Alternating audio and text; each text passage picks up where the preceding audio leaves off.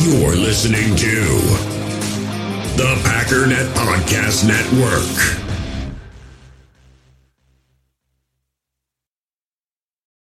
For Jordan Love. 37. Here he is throwing in the middle. It's caught by Watson. He's got great speed. Turning the corner. Christian Watson down the sideline. And he will score.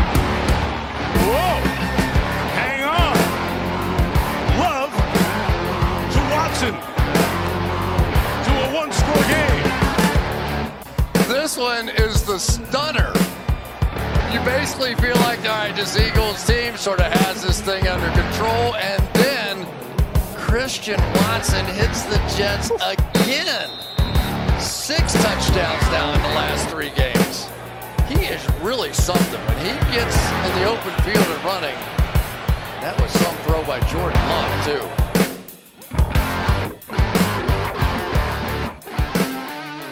What's up, guys? Welcome into Packers Total Access. My name is Clayton. You can check us out on packernet.com. You can find me on Twitter at Packers underscore access. If you'd like to email the show, you can send a message to Packers Total Access at gmail.com. If you'd like to text the show, you can send a text message to 865 658 5824. And also, had a listener reach out to me and ask, How can I support the show? Um, you guys know I try not to talk about this. I feel awkward talking about it. However, we've had people reach out in the past and say, Hey, I really want to support the show. Do you have a Patreon? Get, you know, how can I how can I help the show? Um, first and foremost, support Packernet before you support Packers Total Access. Okay. Make sure you're supporting Ryan and everything he's doing there first. And if you're already doing that and you're like, hey, I'm already on board with that, but I want to support Packers Total Access as well, then you can find me on Patreon. You just go to patreon.com forward slash Clayton Bailey, C L A Y T O N B A I L E Y. I want to thank everybody that that uh, that supports the show in there. It's absolutely awesome. We're in the, in the process of getting some stuff ironed out with uh, Twitter, YouTube, and other social media where we might be able to create an avenue there if you guys are, uh, you know, more in, involved with those sites. But also on Twitter as well. I've got my Venmo up there. I haven't checked that Venmo forever. I'll be honest. I, you know, there there may be something in there. There may be nothing in there. Probably need to do that. I need to put that on the short list of things to do. But on today's show today, first of all, I want to lead off with the big news. Okay, um, it just dropped a little while ago, and if we've got time at the end, we're going to hear from Mark Murphy. Okay, um, but just wanted to make the announcement. You guys have probably already heard the NFL draft will be in Green Bay, Wisconsin, in and around Lambeau Field for the 2025 NFL draft. Um, so obviously not this coming draft, but the one after that. I just told my wife, uh, she's out of town in Chattanooga, Tennessee. Just told her on the uh, on the phone, hey, guess what? She went nuts. She said, let's get let's get tickets now. Let's get let's get the hotel booked now, right? she's she's way more fired up than I am about it. However, how awesome would it be to go to an NFL draft at Titletown, Lambeau, wherever they're going to have it? We're already me and her are already wagering bets on where it's actually going to be held at. I think if you set it up inside Lambeau Field, oh my God, how awesome would that be? And some people were saying, well, the weather could be bad. Yeah, the weather was bad in Kansas City, and people uh, still showed up. Obviously, the stage area, all that will be covered. So, um, just uh, it's just really cool, man. That that uh, you know everything they built in Titletown, and you've got to give credit to Mark Murphy for that. The vision that they all had. It, really started with Bob Harlan building the atrium, just literally putting a business attached right to Lambeau Field to make it a year-round destination. I remember when they first did that. You know, I just become a Packers fan, and I go up there and see the atrium, and everybody's just raving over it. Um, it was just uh, it's the coolest thing to see everything unfold the way it has, and now you've got the uh, the tailgate area there with the uh, the indoor tailgate party, you know, pregame party uh, zone. I can't remember the exact name of it. At one time they called it Tundra or something. Another time it was sponsored by Johnsonville. It still may be. Um, and then you kind of spill over into Titletown. I remember going to Kmart. Um, there was a Kmart that sat just across the street, uh, or you know, not too far from Lambeau Field. The very first time I went to Lambeau Field, we went in that Kmart and got some pregame stuff. That's where Titletown sits now. So I, just to see all of that kind of come to fruition, right? And it's because of you guys hearing my voice. It's because of you guys and gals, the Packer fans, that made all this happen.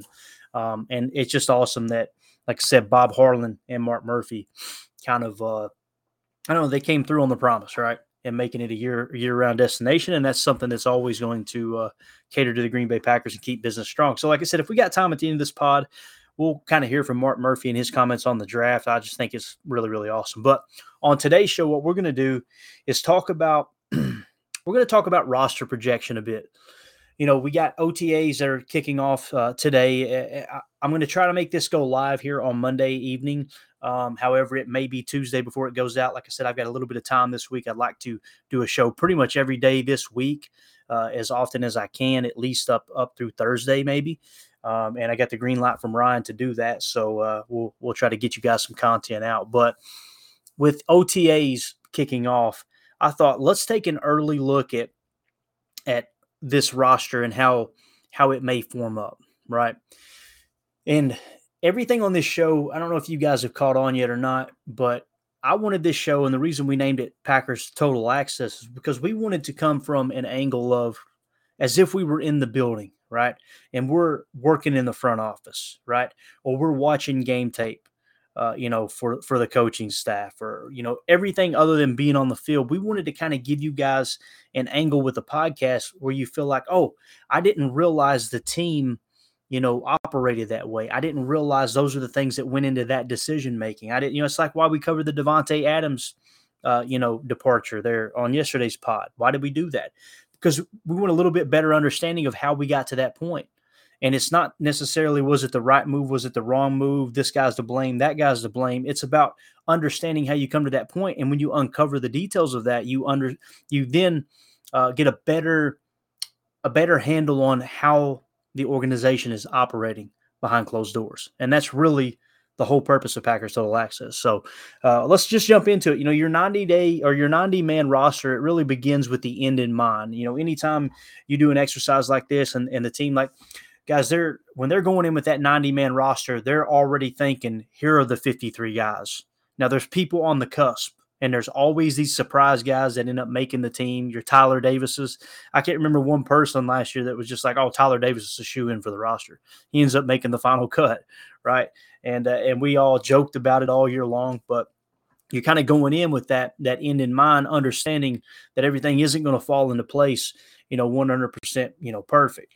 Uh, so you have basically you have to have enough bodies at each position to run camp practice, right? You got to have camp arms. They say it all the time with quarterbacks. Oh, and by the way, there's a new rule that I think is getting voted on either today or tomorrow where they're talking about that teams will be able to carry a third quarterback that will be active on game day that won't count towards the roster, if I understood correctly. They're basically making it easier to carry that third quarterback because of what happened in San Francisco last year when you know quarterbacks went down and, and they kind of got in trouble with that. So we'll keep our ear to the uh, to the streets for exactly how that rule is going to be put in place and and you know does that count towards the 53 does that count towards you know can they be a practice squad but just activate that one specific position on game day? I don't think the union will have a problem with that at all simply because you know if they uh you know, from the union standpoint, it's one more person that's going to make a roster. Therefore, they're all about it, right? So, um, just keep keep your, uh, you know, keep an eye out for that in the news breaking. And again, um, you have to go in with enough bodies. You got to have enough camp arms. You got to have enough camp legs. You know, we made a cut at the kicker position. We'll talk about here in a minute. We're down to one kicker. I don't think they're going to camp with just one kicker, right? Um, because you you've got to have other people. You don't want to wear that guy out. Think about how many times you got to, you know, kick the ball off when you're scrimmaging and things like that. Right now, I know you got a jugs machine, and they got this.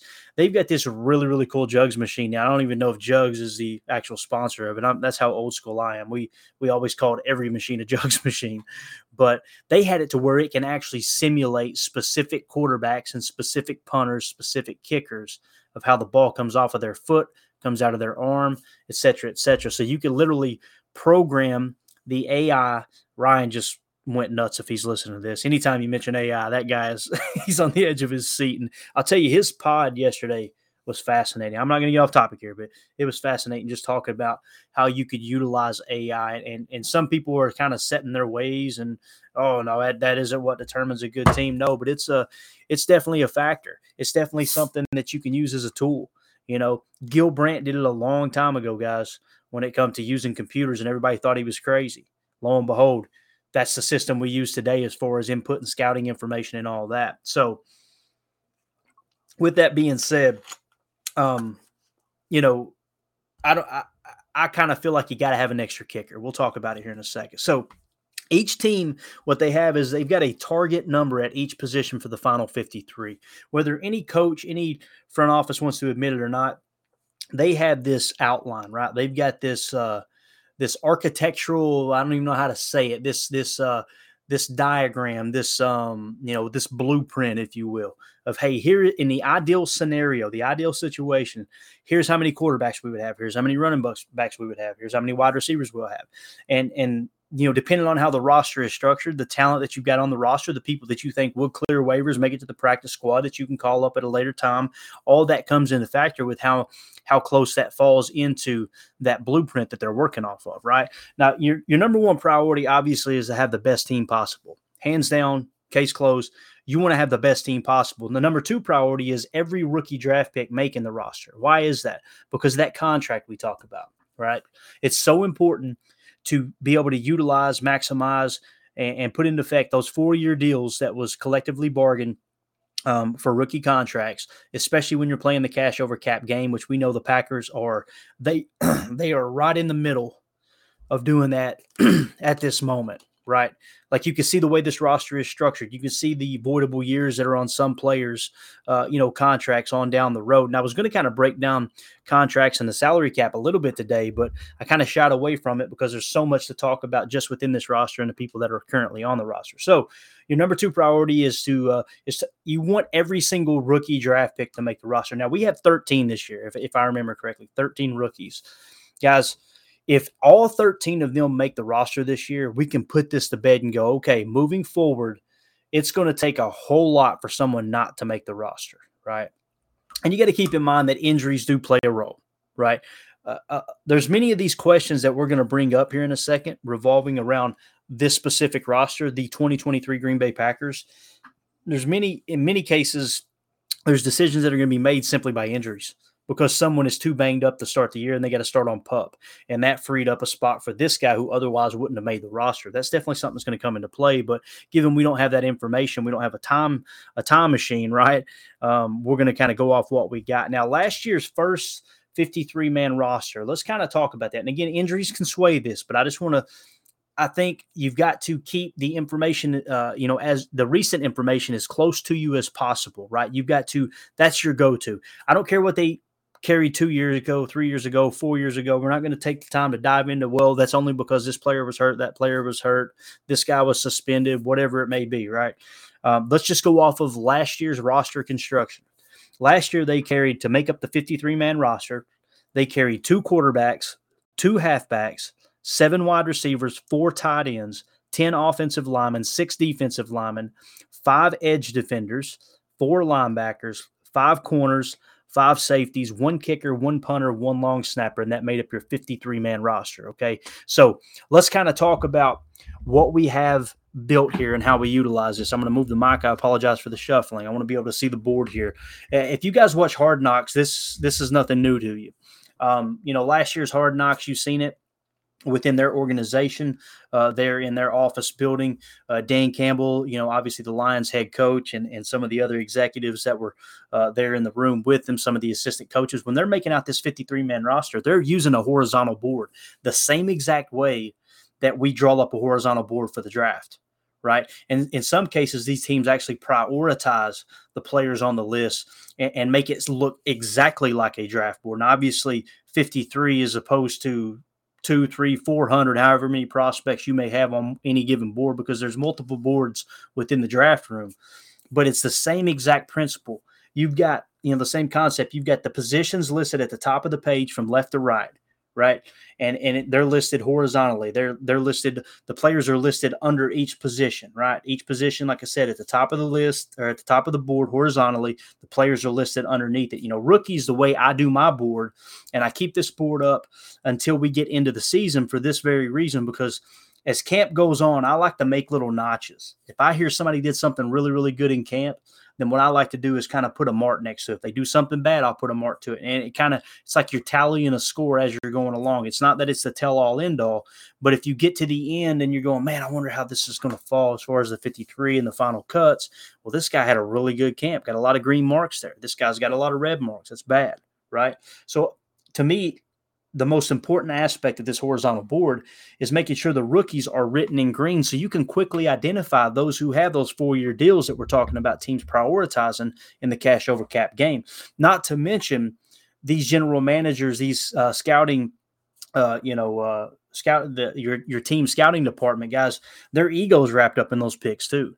The last thing you want to happen is for you to be a scout or a head scout or a general manager where you stood on the table and said, This guy right here is one of my favorite prospects. I want to draft him, whether it's in the first round or the seventh round. And then all of a sudden he gets cut at the end of camp. And it's like, we wasted a draft pick on that guy, and it's on your shoulders, it's on your back, right? That's and I've heard the other day. I think it was Michael Lombardi talking about this. It was fascinating. I, I believe it was Michael Lombardi said that what they being what they began doing is they had them actually sign off on the players, or they had a recording of them talking about what they thought of that player. And the reason they did that was because going into camp or when they drafted the player pre-draft process, these guys were going, "Oh, I, I, love that guy. Yeah, no, eh, yeah, he definitely checks the box." And then by the end of camp, it's like we should have never drafted him. I can't believe we did that.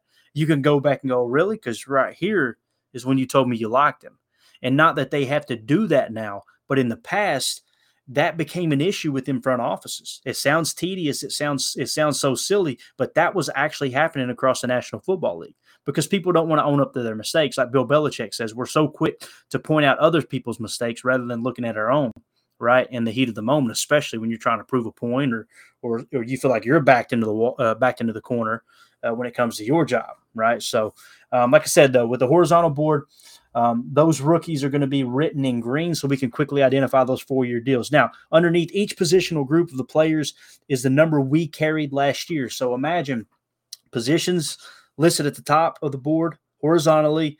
Then you've got the players' names written down under each position. The rookies are in green when injuries begin to occur. And we know, guys, it's a part of football. It's going to happen, whether it's in camp, a preseason game, whatever. The names will flip to red, whether they're a rookie or not. You'll know, okay, that guy's injury, that he is a, a prime candidate for the PUP list, the physically unable to perform list to be able to utilize that and or IR to be able to maximize your roster and bring those guys back at a later date. Now, we want to stay away from injuries. I think we would all agree with that, but it's important to understand how that's set up. So, underneath each positional group is a number that we carried last year. So, as the players are listed under the position, I've got written in red the number that we carried at that position as a quick reference on the board to go, okay, where do, where do they fall into place here?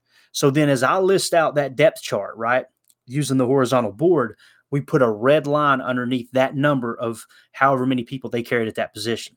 So to give you an example, at the quarterback position, Jordan Love's at the top of the heap, right? I get excited every time I see Jordan Love's name at the top. I don't know, man. I'm, I'm really, really, really giddy to to uh, to see what he does this year, man. It, it, I think it's just an exciting time to be a Packer fan. Second, I've got uh, Clifford, right, rookie out of Penn State, and then I've got Danny Etling. So I've got Danny Etling below Clifford. Why? He's written in green, four year deal. We know they were very high on, high enough to take him. I believe it was in the fifth round they took him. And then the red mark is under Clifford. Why is that red mark under Clifford? Because we only carried two quarterbacks breaking camp last year. Okay. Now again, I don't know how that new rule is going to be implemented with the quarterback, but we don't want to get hung up on that uh, at this moment right now. So, just as a quick reference, I'm trying to paint a picture for you guys of how the board is set up. Now, with that red line underneath, um, you know the uh, the final player cutoff for each position. That's really what's going to be the uh, the I don't know the uh, the wheel right that steers the ship here. Right, this is what's that's what's going to determine how we get to that final 53. Now, let's give the board a look. Let's talk about it in depth, all the way across the board at each position. Okay, quarterback, we've got Clifford over Etling. Why? Because of that four year deal. Okay. You know, there's he's got zero experience as a backup. That's that's the con to it. The pro is you've got that four year deal as where you don't have that with Danny Etling. Um, I think we all feel comfortable saying Danny Etling will probably clear waivers and be on the practice squad. Therefore, he is going to be your emergency quarterback, that third active quarterback on game day if that rule does get placed. or uh, passed rather. But regardless, he's going to be your scout team quarterback along with Clifford too. Clifford will do a lot of that in practice as well. Now the the con with that, like I said, is Clifford having no experience as a backup. And some of you guys are saying, well, Clayton, if Jordan Love goes down, the season's going to be over anyway. You're exactly right. Um, I think I don't think that's uh, I don't think that's an extreme opinion, right? There's a good chance that if Jordan Love does go down, Clifford's not going to be do, able to do anything to salvage the season as far as a playoff run. Not saying it's impossible. We've seen it with Brett. We've seen it with several other people. I think someone else who might have been a fifth round pick. I can't remember. I believe Tom Brady was a fifth round pick. Some of y'all are giggling right now, going, "You trying to compare Clifford to Tom Brady?" But it's just important to understand that zero experience as a backup it has nothing to do with him being able to perform, uh, you know, filling in as a backup, in my opinion. What a backup quarterback is in 2023, guys, he is the right hand man to Jordan Love. He is almost, I don't want to say a secretary, but he's like a personal assistant to the starting quarterback. That's the role that they play. That's why you see so many veteran quarterbacks get paid really good money to be a backup quarterback. They're almost like a coach in the quarterback room, right? Now, the good thing is Jordan Love is bringing a lot of experience. And, and what do I mean by that? Obviously, it's not game day experience. He's been around this system. According to Tom Clements and other coaches, he knows this system better than anybody else in the building, right? So he doesn't need someone trying to teach him that. But what he does need is an extra set of eyes, whether it's on the film or even on game day, trying to pick up on stuff. There's there's NFL films footage of numerous starting quarterbacks that did this over the years. Tom Brady, especially, would actually ask his backup and go, "Hey, keep an eye on Ed Reed today for me. Tell me what he's doing, okay? Because he can't he can't just key in on Ed Reed. He's running an offense. He's going through progressions. He's making checks at the line. He's canning out of plays. He's giving hand signals. All these things.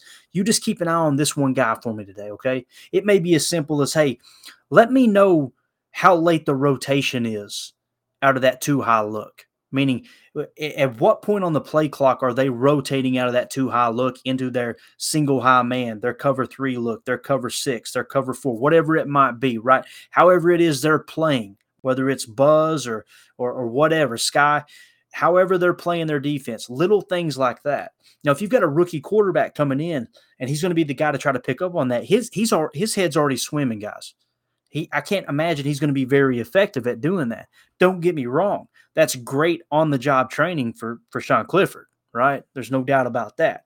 But I think that is something that's worth noting that he has zero experience as a backup. But nonetheless, at the quarterback position, I think it's hands down Clifford over Etling, barring any injury. Okay, so those are going to be your two quarterbacks you carry. Let's move on to halfback. this is where it gets interesting right out of the gate. Lew Nichols, excuse me, is actually below the red line Okay. Why is that? The Packers only carried two two halfbacks last year breaking camp. Why did they do that? They they didn't have any problem. Uh, you know, they weren't worried about lo- losing. Uh, you know, uh, Goodson or or Taylor or any of those guys. Right? They knew that hey, they'll clear waivers. Nobody's going to pick them up. They felt really confident about that. Well, with Nichols, you've got that four year rookie deal. I think it's safe to say that the Packers are probably going to carry three running backs this year. They don't want to lose that four year deal. Now, Lew Nichols may come out and be hot garbage in camp, and they just cut him outright, or, or you know throw him on the practice squad. That's that's a different tale. If he lives up to where they scouted him, okay, meaning he was worthy of a draft pick, then they're probably going to have him make the roster. So already we're only two positions in, and we're going away from the game plan from last year. So if we stuck to the game plan of only carrying two halfbacks on that 53 man roster, Lew Nichols doesn't make the cut. We're going to fudge it here and say it's probably a good chance that they're going to carry three halfbacks, which means we got to make up that position somewhere else in the roster, meaning we've got to take one less than, you know, at a position than we did last year. Okay. These are the things that go into making that final 53 and, and having to deviate a little bit away from, um, you know, uh, the norm or how you you see that blueprint of the 53 man roster falling into place. Sometimes you gotta you gotta make decisions like that. That's why they say it's the the worst day of the year. That final cut down coming out of uh, that uh, you know the week four of the preseason, which is pretty much an extra bye week for the teams now that we just play three preseason games.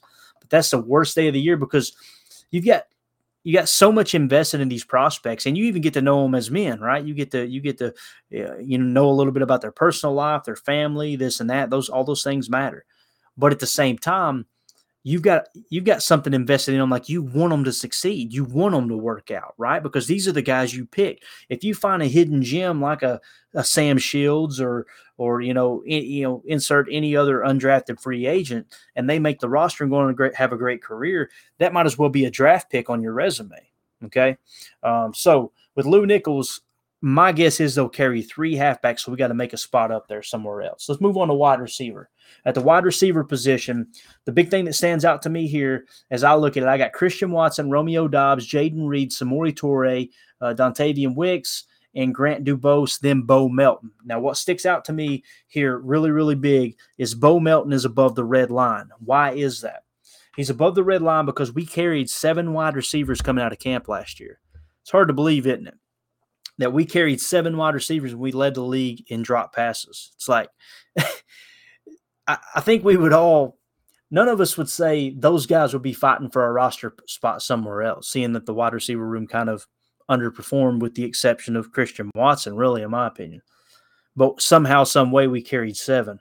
I feel really comfortable saying we'll only carry six. We might even carry five, but we'll only carry six this year with Bo Melton being above that red line, I could see him being the one to to to uh, be cut. Okay, and we only carry six wide receivers. So if that was the case, and that's really the only position that I looked at and said, "Yep, we can we can definitely carry six there. We can carry one less than we did breaking camp last year."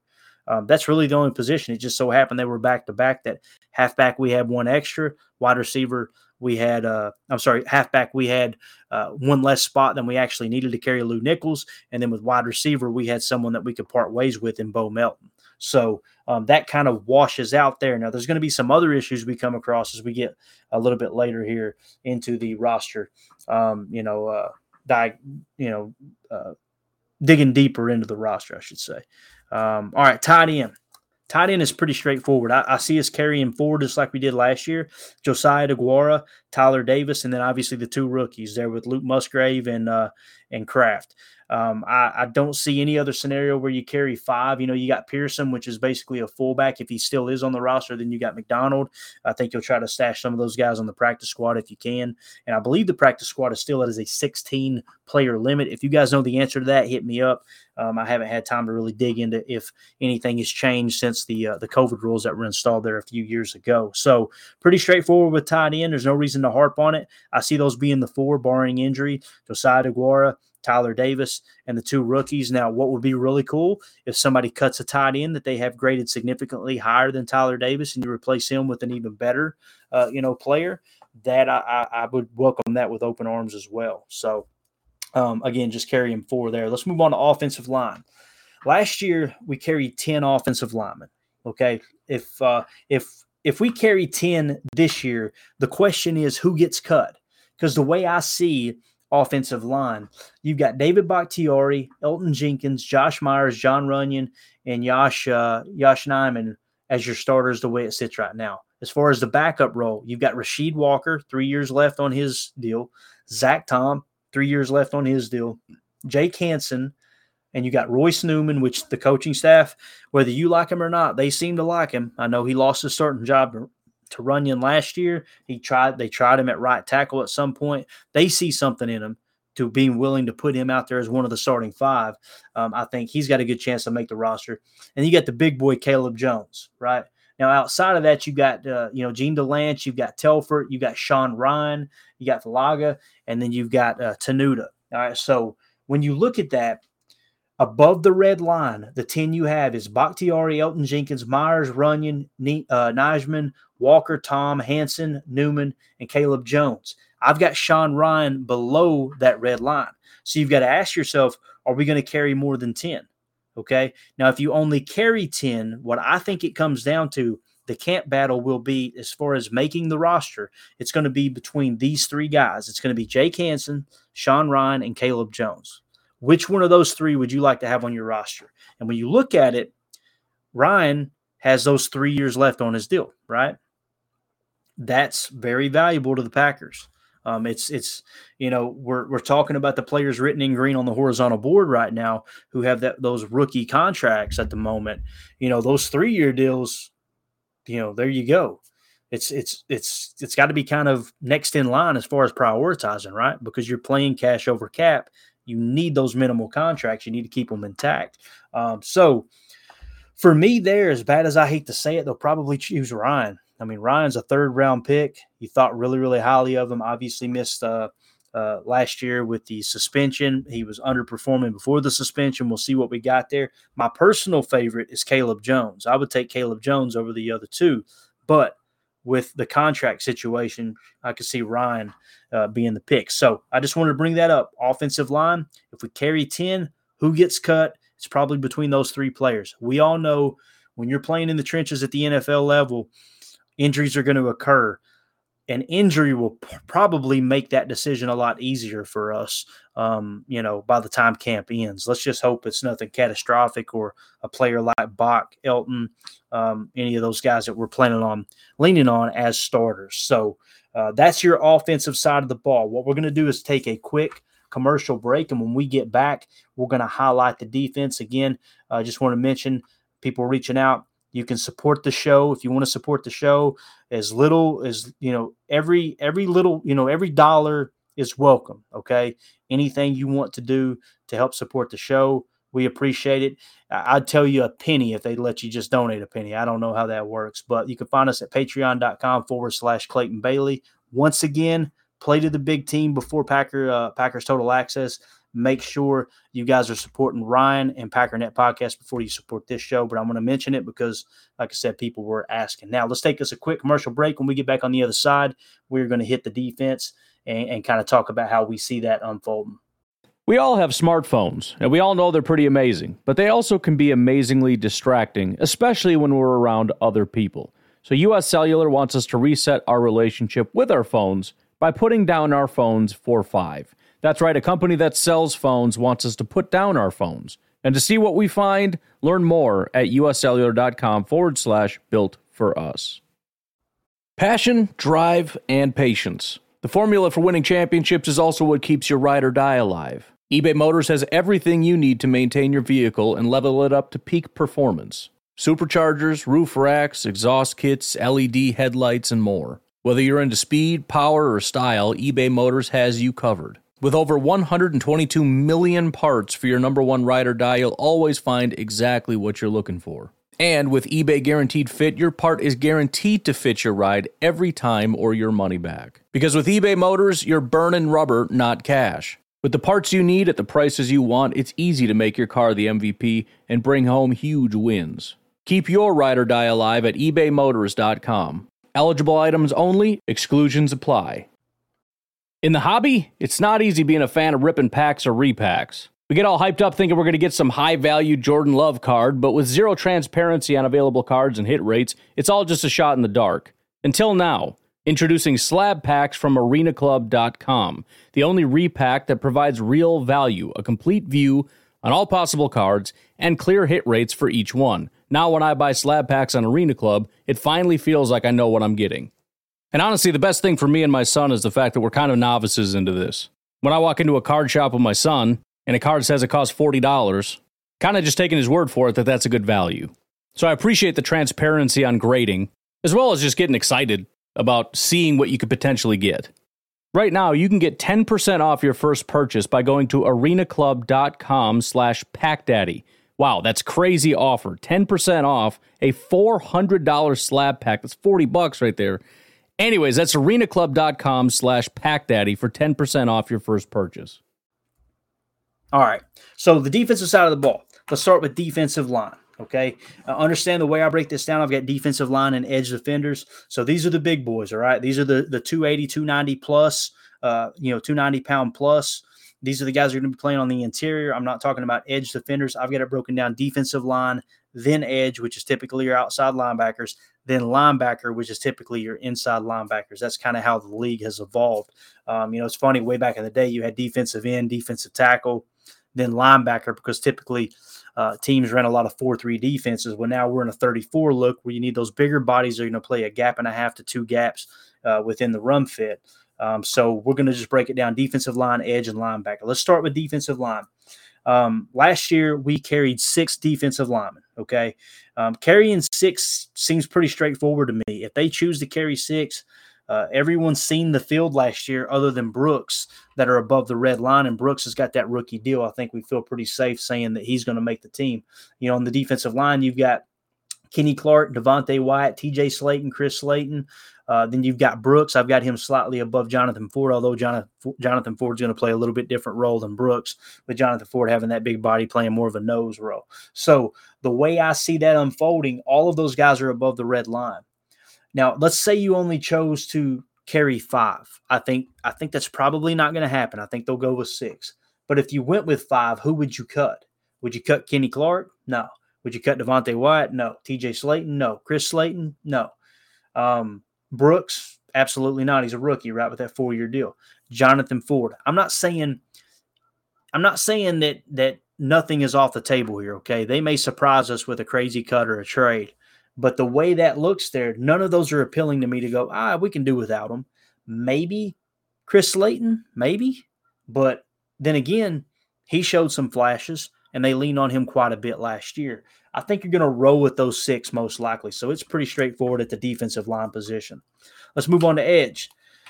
This is going to sound so silly, but when I looked at the edge defender room, this was the toughest. You know, last year we carried five edge defenders. Okay.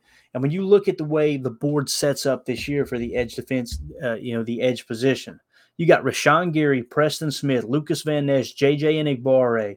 Uh, you've got Wooden, the uh, the new rookie edge rusher that a lot of people were getting really excited about. Some were saying he might put on a little weight and play defensive line. I've got him in the edge room right now. We'll see what they look to do at camp. Um, but what gets interesting is that's where the red line hits. After that, you've got Hollins, you've got Wilson, You've got Hamilton and Garvin. All four of those guys, you know the Packers are high on. So are you going to carry more than five edge defenders? That's the question. And what's crazy is when you look at that edge room, I'm like, man, I can see Hollins, Wilson, Hamilton, or Garvin making this roster, right? You know the Packers are high on them. They've shown some promise in the past. What I realized doing this exercise, which is why I love doing this type of stuff, is we're pretty deep at edge. Like, think about it. Rashan Gary, Preston Smith, those are your starters. Some would suggest Lucas Van Ness may be better than Preston Smith right now. We'll see how we'll see how that plays. You know, Preston Smith had a down year last year. It wouldn't take a whole lot for Lucas Van Ness to outplay Preston Smith at last year's level. We know he's raw though, right? We we do think he's a little bit further along, like Ryan said. I completely agree. I feel like he's further along than Rashan Gary was when he was drafted. But at the same time, you got to kind of curb the enthusiasm and understand it's going to take a little bit of time. When we talked to Mike Wall on the podcast, he was talking about him being raw, right? He's got some some great tools to work with, but it's going to take a little time to transition. Um, then JJ Enagbare, who filled in for Rashan Gary last year, and I think we would all agree JJ Enagbare played pretty good, right? Um, it's gonna be hard to cut him loose. Wooden, like I said, a lot of people were excited about that draft pick. You don't want to give up that four year deal. And then when you get into Hollins, Wilson, Hamilton, and Garvin, it's like, dang, dude, that's there's some tough decisions to be made right here, man. Um, so you know, like I said, we're extremely extremely deep at backup, you know, as far as the edge position goes. Do we carry more than five? You know, and that's going to come down to, like I said, Hollins, Wilson, Hamilton, and Garvin. Something to think about as we go through OTAs and get ready for camp. These are the decisions that the coaches are going to have to really decide on. Let's move to linebacker. Linebacker, you've got Tariq Carpenter. He seems to have replaced Barnes uh, at the linebacker position. A lot of people, uh, there's been some people that are hush on it. I've heard other people openly talk about now. Tariq Carpenter's openly said he is now a linebacker. He is no longer a safety. Um, we're going to talk about the safety room here in a minute, and it's loaded with guys – that could potentially make the roster. That's going to be the biggest camp battle I'm going to look for.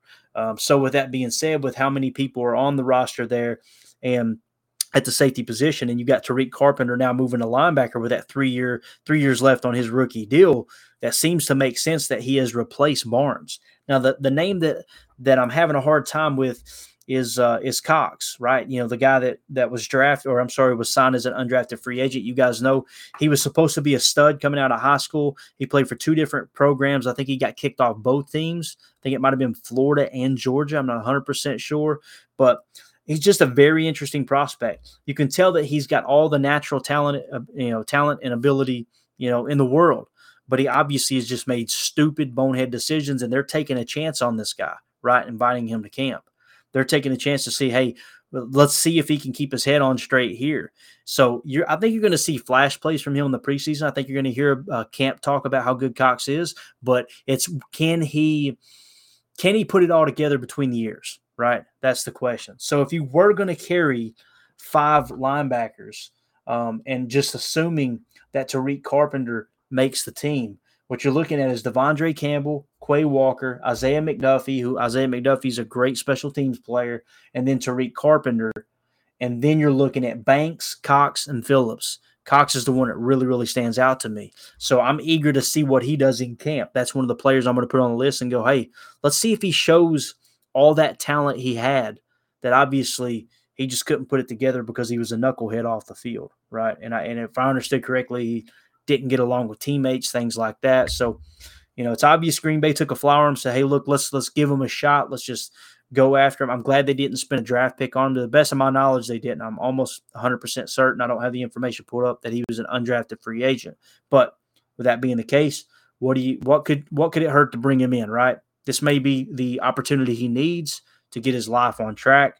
And we all know some things are bigger than football. So um, that's the thing that stands out to me at the linebacker position.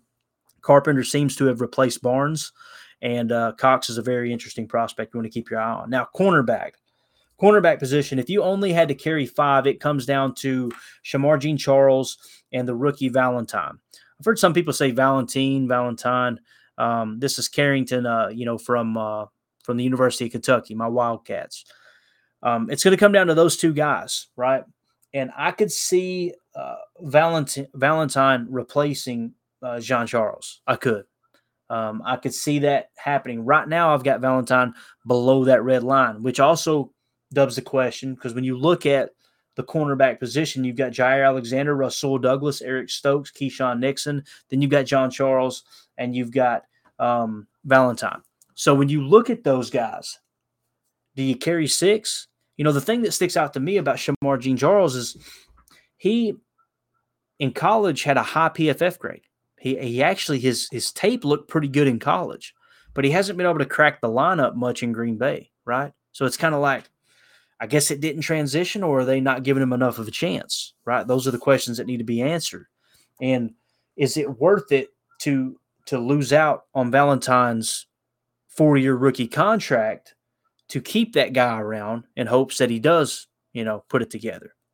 Also, could you carry six corners? It's possible, but keep in mind we're already we're already broke even right now. Okay, we've already broke even. Let's assume we don't carry Brenton Cox at the linebacker position.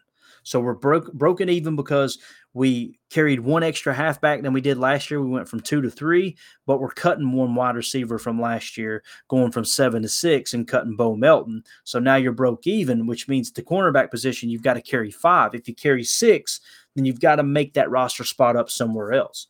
These are the things that are going to come into play when you're trying to look at who's getting reps and who isn't in training camp, right? You've got to you got to make these decisions in real time. So I think that is the thing to to uh, you know the two questions you want to kind of uh, keep your your uh, your finger on the pulse there is are you going to carry more than five and if you are only carrying five you're not going to six um, do you want to keep Shemar Jean Charles or try to stash Valentine on your practice squad and, and potentially lose that four year rookie contract. Now, on to safety. I'm not going to lie, man. The safety position, when I looked at it, it gave me anxiety. you guys know how I was last year. It was so frustrating seeing them force Darnell Savage out there at the safety position and and him grade out. There was only one or two other safeties that graded out worse than him, right? And if I understand understood correctly, somebody said the other day that their new free agent uh, signing there, uh, Jonathan Owens, was actually one one of, if not the only player that graded lower than Darnell Savage. And it's funny because I see some people talking like, oh, Jonathan Owens, I think he's really underrated. I think he could be a great player. And I'm going, you guys play Madden, don't you? and I'll tell you why. Because when you look at the rating system in Madden, he's rated like a 72, which is fairly decent for someone who had such a horrible PFF grade and and just has, in my opinion, underperformed. And I'm not trying to knock him. He may come out and do exactly what Rasul Douglas did, do exactly what Rudy Ford did, do exactly what De'Vondre Campbell did. I welcome it with open arms. I just haven't seen anything on tape to suggest, hey, we might be getting that, right? But one thing's for sure, this is going to be a camp battle, man. That position, what Green Bay did was they decided not to dip into free agency and they decided not to go uh, to uh, overdraft the safety position and take Brian Branch. Like you guys know, I would have been all about that. Although some people see him as a corner, I seen him as a safety, seen him as someone who could play in the box, can tackle well. I think he could play that safety role. They chose not to go that route. So what they did was they just scattershot. I mean, they brung in several people. When you look at that safety position, you've got people across the board. You, you know, they bring in Tarvarius Moore. They bring in Jonathan Owens, right? They also drafted Anthony Johnson. And, and there's some people saying, don't be surprised if Anthony Johnson cracks the starting lineup. That blew my mind because I'm like, how did he last that long? Although on my draft board, I did have him really high from where he was picked at. Um, like he should have been picked much sooner. But at the same time, you've got Rudy Ford, Darnell Savage, you got Anthony Johnson, you've got Tarvarius Moore, you got Jonathan Owens. Those are the five that I've got above the red line. Okay. So you're going, okay, that don't sound so deep to me, Clayton. Well, let me tell you who's outside of that. You've got Innis Gaines, right? Made the roster last year. You've got Dallin Leavitt, which we all know they love on special teams. It's it's hard for me to imagine a scenario where Dallin Leavitt doesn't make this roster simply because of special teams and his connection to Rich Bisaccia, the special teams coordinator, right? And you got Morgan and you got Benny Sapp. So when I look at these, I'm like, man, that safety. First of all, who are your starters? I'll wait and let you answer. Is it Rudy Ford and Darnell Savage? Are we going to once again march Darnell Savage out there? Some of you are going, no, Darnell Savage, Darnell Savage finished the year playing slot. Yeah, you're right. But remember what LaFleur said Keisean Nixon will be playing slot. So if Keisean Nixon is playing slot slot corner, does that mean Savage go back to safety? Do they have a plan to trade Darnell Savage so they can get that eight million off the books and roll it into the cap next year? These are all questions that are going to be answered really, really soon. I don't know, man. I'm getting the feeling that they're they're going to march Savage out there.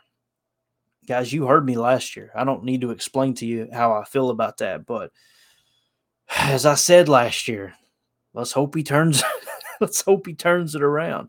God, it's such a tough pill to swallow because it's like, what do we see? What you know, the only thing worse than making a bad draft pick, and in this case, a first round pick on a guy who's underperformed, is not admitting, is refusing to admit you made that mistake. And again, I'm not sitting here saying I understand, you know, football player evaluation better than Brian Gutekunst and, and the lowest person on his staff. I, I know I don't. It's just I, I'm sitting here scratching my head, going, "Help me understand what am I missing here?" Right. So that's kind of how the safety room sits, and it's like, man, I'm seeing at the cornerback position possibly carrying one more than we did last year, right? Carrying six as opposed as opposed to five. In the safety room, I'm seeing them carry at least six as opposed to five. That means we got to cut two players somewhere else. Where's that cut going to happen? You know, I've already got Sean Rhyan below the red line. You know they don't want to give up on a third round pick. So if he slides above the red line, you're now carrying 11 offensive linemen as opposed to 10. Does that mean you cut Hanson? Does that mean you cut Caleb Jones? It's going to be a tough camp. Every year, it's hard to predict what the roster is going to look like. Seems like it gets harder every year. You know, obviously, you're going to carry one kicker. Like I mentioned earlier, they cut Parker White, right? So Anders Carlson's the only kicker on the team right now have a hard time believing they're, they're not going to bring in another camp leg. Not that they'll compete with a draft pick, which was Anders Carlson, which we know Anders Carlson, um, a big Rich Bisaccia guy. Rich Bisaccia went down there, got a uh, you know look at him, and uh, obviously uh, had his uh, you know had coached his brother at kicker. Um, back back with his day in the Raiders, so he's got that tie to the family. He thinks very, very highly of Anders Carlson, which is a monster. I mean, six foot five frame, I believe. Um, dealt with injuries. I'm eager to see what he can do. But right now, you just got that one. So you just released Parker White. You only got one kicker on the roster.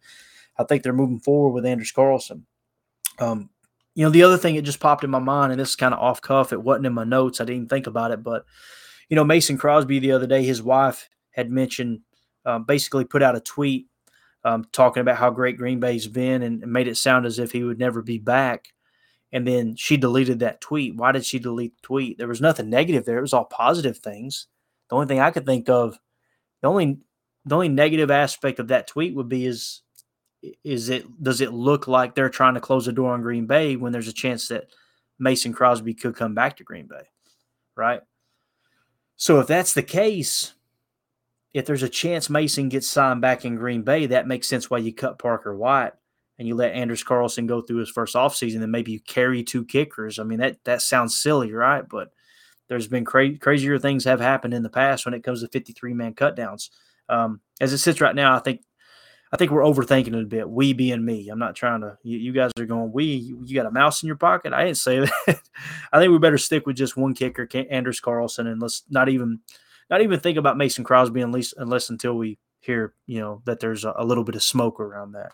Um, punter Pat O'Donnell, pretty straightforward. Not necessarily for his punting ability, but man, I remember guys. It was it was just uh, a little over a year ago how. Uh, you know how how bad the holding game got when it come to kicking field goals and extra points. And that got completely cleaned up last year with the addition of Pat O'Donnell. And why did we sign Pat O'Donnell? Because of his ties to Rich Bisaccia. That was another recommendation that they made, just like Rudy Ford was a recommendation, just like Keisean Nixon was a recommendation. Rich Bisaccia, guys, is invaluable when it comes to this team. Everything that he has suggested has worked out for the Packers special teams right? So with that being said, maybe we do need to trust the Anders Carl Anders Carlson uh, pick, right? Who knows, man? Maybe this is a gem. Maybe the maybe we look up and we got the kick the kicker of the future for the next 10 years. That's pretty exciting. Um, when I look at the statistics, I look at the data, uh, not necessarily look at the tape. You can tell if a player, you know, makes a kick or not just looking through statistics. I don't personally see it. But Rich Bisaccia vouching for him. And immediately I think Rudy Ford, I think Keisean Nixon, I think Dallin Leavitt, I think Pat O'Donnell. Get you kind of excited about the kicker, right? So the final position is long snapper, Matt Orzech. Obviously, we released Jack Coco, who was our long snapper last year. That really says a lot because, again, the operational aspect of the kicking game last year got fixed by bringing in Jack Coco. And then obviously, uh, having Pat O'Donnell hold and having the veteran kicker and Mason Crosby. Really clean special teams up very nicely as far as the kicking game goes. So now you release Jack Coco, you sign, Matt, you sign Matt Orzech, and then you release Jack Coco. What's that tell you? They definitely believe they have a strong upgrade at the long snapper position. So they didn't rest on their laurels, right, coming into this year and go, okay, we fixed that last year. Let's just bring them back they tried to find ways to get even better. And with Anders Carlson, it's we know Mason's getting a little bit older, although he had a great year. But with Anders Carlson, a lot cheaper than Mason Crosby. Mason Crosby, you know, could make anywhere from two and a half million to five million a year if he does get signed, and he's probably waiting on an injury, would be my guess. Um, not necessarily with the Packers, but you know, with other teams across the league. And if I understood correctly, now he's got a home down here in Tennessee, uh, fairly close to where we're at. Um, not that he would sign with the Titans, but it's kind of like it, it, seems like Green Bay's a long shot for him to come back. And if Anders Carlson does turn out to be the kicker of the future, then man, we're in a good spot because of that four year rookie deal, right? So that's how the horizontal board, as far as setting the stage, the uh, this long road to the final 53 man roster. It all begins with 90 men, right? But I hopefully gave you a little bit of insight and this is an exercise I've been wanting to do. And this is just a OTA pre-camp primer. That's how I see the roster right now. You got several questions across the board. Probably going to carry three halfbacks instead of two. Probably only going to carry six wide receivers as opposed to seven, right? Nothing really out of the ordinary there at the tight end position. At quarterback, Sean Clifford has no experience as a backup quarterback at the NFL level, that's going to be a weakness. We can't trick ourselves into thinking it isn't, right? Danny Etling will be on the practice squad. Tight end's pretty straightforward, like we said. Offensive line, do you carry 11? And if so, you got to cut it another position. Do you only carry nine and make yourself a little bit weak, hoping you could stash someone like a Luke Tenuta on practice squad and then activate him on game day? Are you carrying Sean Rhyan? Because right now he's below the red line. Do you cut Jake Hanson and replace him with Sean Rhyan? Um, another thing is center. Who's going to be your backup center? God forbid Josh Myers goes down, or if Zach Tom does win the starting center job, and then Josh Myers has to step in. Who is that emergency center? Who can play that, right? Um, at the defensive line position, like I said, um, pretty straightforward. We carried six last year. I think the six above the red line will make the cut. Uh, edge defender, you carried five last year. That's kind of tough on me because of Hollins, Wilson, Hamilton, and Garvin. Linebacker, uh, pretty straightforward now that Tariq Carpenter has pretty much been listed as a linebacker. Uh, Brenton Cox is the guy that you really want to keep your eye on as a prospect that has all the talent in the world. It's just Got to get it get it together between the years. And then uh, cornerback is going to be a mess. You got Valentine below the red line right now. Do you just cut Jean Charles and carry Valentine? Um, and then, of course, uh, yeah, Keandre Thomas down there as well. We didn't talk about him. Uh, he's below the red line. And then it's safety, man. We only carried five last year, and I could see them making a case for carrying seven this year. So it's going to be interesting, man. You're going to get tips and stuff coming out of OTAs. Like I said, all that's uh, coming underway right now. I'm really excited to see how everything unfolds. Hopefully, this made sense for you. I hope I didn't ramble too much. I just wanted to kind of, uh, you know, set the stage for OTAs and uh, and pre uh, training camp. So appreciate you guys taking the time to hang out with us. I'm going to get out of here. Again, if you guys want to support the show, you know how to do that at patreon.com. I wouldn't mention it if other people wasn't asking. It feels awkward. I don't like to self promote, but uh, any any little bit of help you guys want to give to the show, we'll welcome it. I don't want to rob that blessing from other people because I know there's things that that I like to support and I feel like I'm a part of a part of the solution when it comes to something like, man, I really wish we had this within the community. I really wish we could do that. Um, so we appreciate everybody who supports the show. As always, let's go out and be the change we want to see in the world and go back go. For Jordan Love. 37. Here he is throwing in the middle. It's caught by Watson. He's got great speed turning the corner. Watson down the sideline, and he will score. Whoa! Hang on. Love to Watson to a one-score game. This one is the stunner. You basically feel like, all right, this Eagles team sort of has this thing under control, and then Christian Watson hits the Jets again six touchdowns now in the last three games. He is really something. When he gets in the open field and running, that was some throw by Jordan Love, too.